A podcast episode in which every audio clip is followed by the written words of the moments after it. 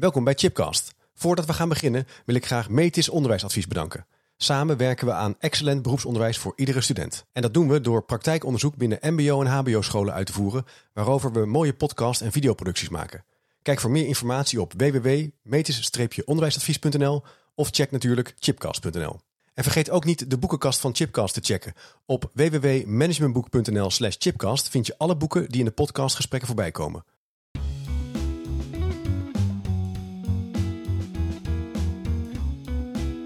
Alright, we gaan beginnen. Hij slaat uit, de recordknop staat aan. En en Floor zijn bij aan de tafel aangeschoven. We zijn nog steeds bij Da Vinci.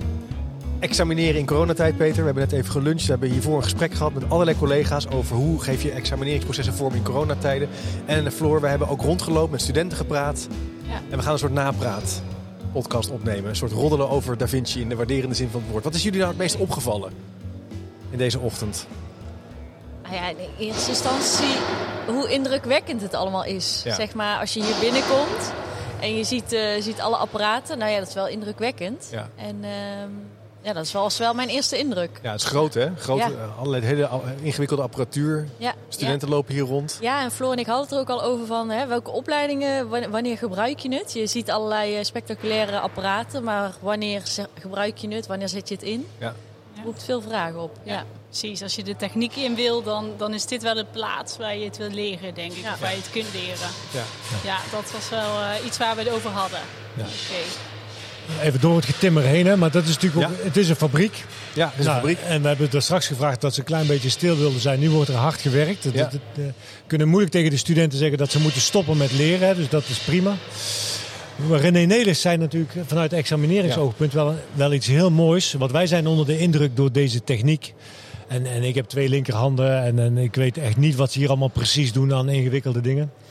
Maar hij haalt uit zo'n kwalificatiedossier, hè, de, de, de thermodynamische regel, eh, zit er dat ook allemaal in. Ja. Ja. Dus, dus wij zijn al snel onder de indruk als het grote en ingewikkelde apparaten zijn. Maar, maar zijn zorgvuldige blik van, ja, maar dekt het nou het hele kwalificatiedossier?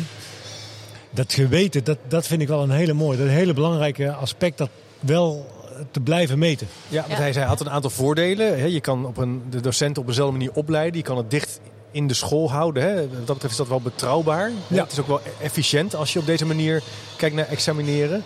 Maar de, kritische, of de, de vraag die je ook wel hebt is, is het voldoende echt? Ja. Is de werkomgeving ook Ja. voldoende Ja. eh, gesimuleerd, Ja. eh, neergezet? Ja. Ja, nou ja, en, en, en eh, wat, wat, wat Giovanni zei, van, hè, er komt een storing in dat apparaat die we niet gepland hadden. Ja, dan, dan voelt het als echt volgens mij. Ja. En want ik heb ook wel gesimuleerde examens gezien, ja, die zijn zo gekunsteld. Ja. Ehm, ja, dat, dan heeft het weinig zin. Telt het eigenlijk niet meer? Telt het ei- nou, Nee, nou, nou ja. ja, dan, de, de- de vraag is wel, wat, wat beoordeel je dan nog? Ja.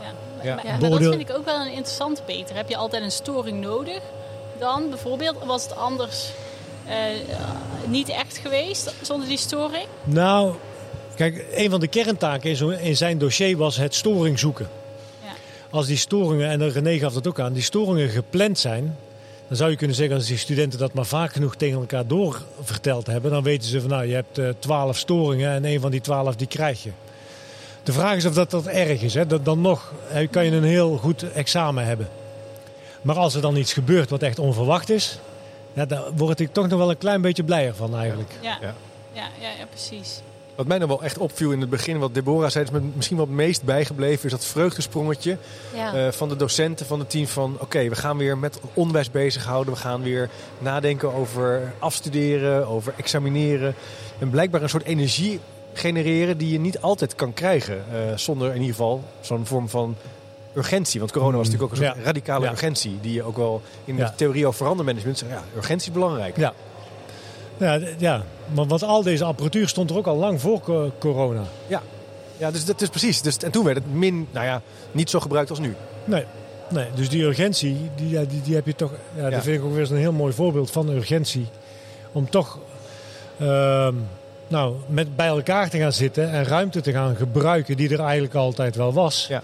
En, en eh, wat Mark ook aangaf, van, eh, de, de- dan gewoon de, het vertrouwen geven aan die docenten en de examencommissie. Van dat, eh, we gaan de goede dingen doen met Ja. elkaar. Ja. Dan kom je toch een beetje uit bij die Kotter, hè, de, die oude Amerikaanse veranderkundige. Die zei, people don't change a minute before they're ready. Dus je kan allerlei dingen wel van tevoren bedenken. Maar het, het is pas als het echt nodig is, dat we dus blijkbaar dit soort innovatie en vernieuwing echt weten te realiseren. Of, Ja. of, of, Ja. of is dat niet zo? Ja, nou ja, dat blijkt. Ja, hier wel, ja. Dat blijkt. Maar, wat mij dan triggert, hè, dat, dat eh, what's in it for me, hè, dat zeggen we ook altijd. Hè, van, Ja. en, en, en als je de lijst met voordelen, je hoeft, de, de werkdruk daalt. Nou, je zou denken, Ja. waarom hebben we dat dan van tevoren niet gezien om die examens toch al hier te gaan doen? Blijkbaar moet er dan toch een urgentie zijn om niet naar het bedrijfsleven te gaan, om hier te gaan Ja, examineren. ze hebben het ons een beetje ongemerkt heel moeilijk gemaakt in, in het eh, beroepsonderwijs. Door juist naar al die organisaties en bedrijven te gaan. Want inderdaad, wat René zei, ja, de werkdruk daalt. Het is efficiënter. eh, Ja. En zelfs de kwaliteit eh, kan je ook Gaat eh, omhoog, verdedigen. ja. Gaat omhoog. ja. Keerzijde daarvan vind ik wel, en dat, dat zei jij ook al straks Peter, van hè, als je met mensen werkt. Kijk, nu heb je machines, nou ja, die kun je hetzelfde laten zijn als in de praktijk. Eh, maar als je met mensen werkt en dat gaat simuleren, dan heb je toch andere situaties dan op de werkvloer. Dus dan vraag ik me af of je, of je dan ook hetzelfde kan examineren. Nou ja, ja je, de gehandicaptenzorg haal je niet naar binnen in een fabriek. Nee. Of in een instelling. Er is natuurlijk geen school die, die kan tippen aan, aan iets in de gehandicaptenzorg of in de verpleging. Of, Nee. Eh, nou, fysiotherapiepraktijk heb ik wel voorbeelden van gezien die, die ook in school zitten. Hè. Dus daar zou het al wel kunnen. Maar welzijnswerker in de wijk, ja, dat zal je toch in de wijk moeten doen. Ja. Dus, dus het, het is ook een beetje de vraag in hoeverre kan je de beroepspraktijk ook naar binnen halen. Ja. Heb je daar nog wel een examenreglement en een examencommissie nodig? Als je die werkomgeving, hè, Huub was in, in de eerste ronde hier, een ondernemer, die heeft die stichting opgericht. Kan je niet gewoon zeggen, nou, we nodigen al die bedrijven uit. We zetten die vraagstukken stellen we centraal. En dan gaan die studenten vanzelf leren. Dan hebben we helemaal geen examencommissie meer nodig, want dat gaat vanzelf. Of zeg je, nou nee, dat is wel even te radicaal eh, gedacht. Misschien heb je wel die controle nodig. Even iemand die af en toe zegt van... oh, je hebt je hier en hier en hier aan gedacht. Toch controleren. Ja. En misschien iemand die echt van de regeltjes is. En eh, ik kan me ook voorstellen dat iemand uit het bedrijfsleven... zoveel mooie ideeën heeft... maar niet per se stilstaat bij het betrouwbaar Nee. laten zijn van zo'n examen. Ja. Ja. Ja. Of Nou, valide. Ik, ik ga een heel eindje terug in de tijd, zo'n jaar of dertien. Toen hebben we een boek gemaakt aan de slag met assessments van Gert-Jan Sinken onder andere. Toen was het competentiegericht onderwijs en toen hebben we eh, in, in dat boek, en daar staat in heel veel andere boeken ook. eh, het gaat niet zozeer om het betrouwbaar maken van het examenmoment, maar je moet het hele proces daar naartoe zorgen dat dat een betrouwbaar proces wordt. Dat is het vier ogen principe en, en vanuit verschillende perspectieven daarnaar kijken. Ehm, kijk, de valkuil is natuurlijk heel groot aanwezig dat je de, de begeleider een, een examen laat beoordelen. Dan, dan is er relatie, dan is er nabijheid. En, en... Maar als je dat hele proces van drie jaar lang in een opleiding zit of vier jaar lang in een opleiding goed gebruikt. En je hebt dan objectieve eh, eh, commissie die ook nog dat hele bewijsmateriaal bij elkaar legt. Ja, ik denk dan persoonlijk dat je niet zo'n momentopname nodig hebt. Nee. Dominique Sluisman zegt dat natuurlijk ook steeds, hè, van, van, onder andere. hè, En, en, eh, ehm, eh, vanuit het programmatisch toetsen. Ja. Ehm, eh, eh, Kees van Vleuten, eh, kijk naar het, gewoon het hele proces. Hoeveel datapunten heb je nodig en welke beslissingen moet je nemen? Ja. Ehm, maar je moet dan dat proces wel heel erg goed inrichten. En dan terug naar dat competentiegericht onderwijs. Daar hè, is dat ook heel nadrukkelijk geprobeerd. Procesexamens, langdurige examens. En toch blijft die valkuil of, of, of dat controlemechanisme wel steeds boven de markt hangen. Dus, dus eh, de, de, de behoefte aan een finaal moment van examinering is toch groot. Toch willen we dan ehm, iets van controle en iets van objectiviteit proberen na te streven.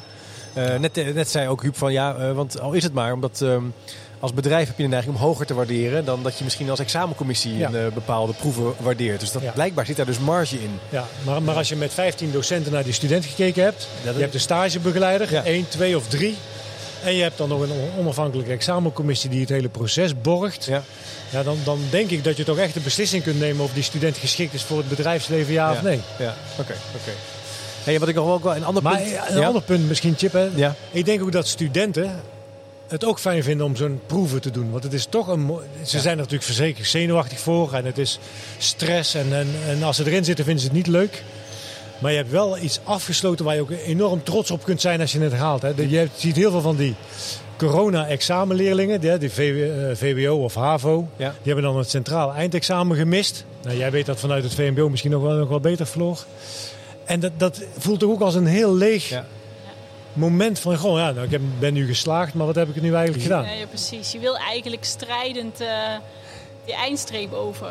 Ja. En als dat niet ge- gebeurd is, inderdaad, dan mis, heb je misschien wel iets gemist. Ja. En bovendien zorgt het wel ook vaak voor een soort van samengevoel van... oh ja, dat hebben wij samen met studenten gedaan, dat, die proeven. Ja. Denk ik Ja. ook. Ja. Uh, Aleid Truijens zei ook in de eerdere podcast... de studenten hebben ook recht op een onafhankelijke toets.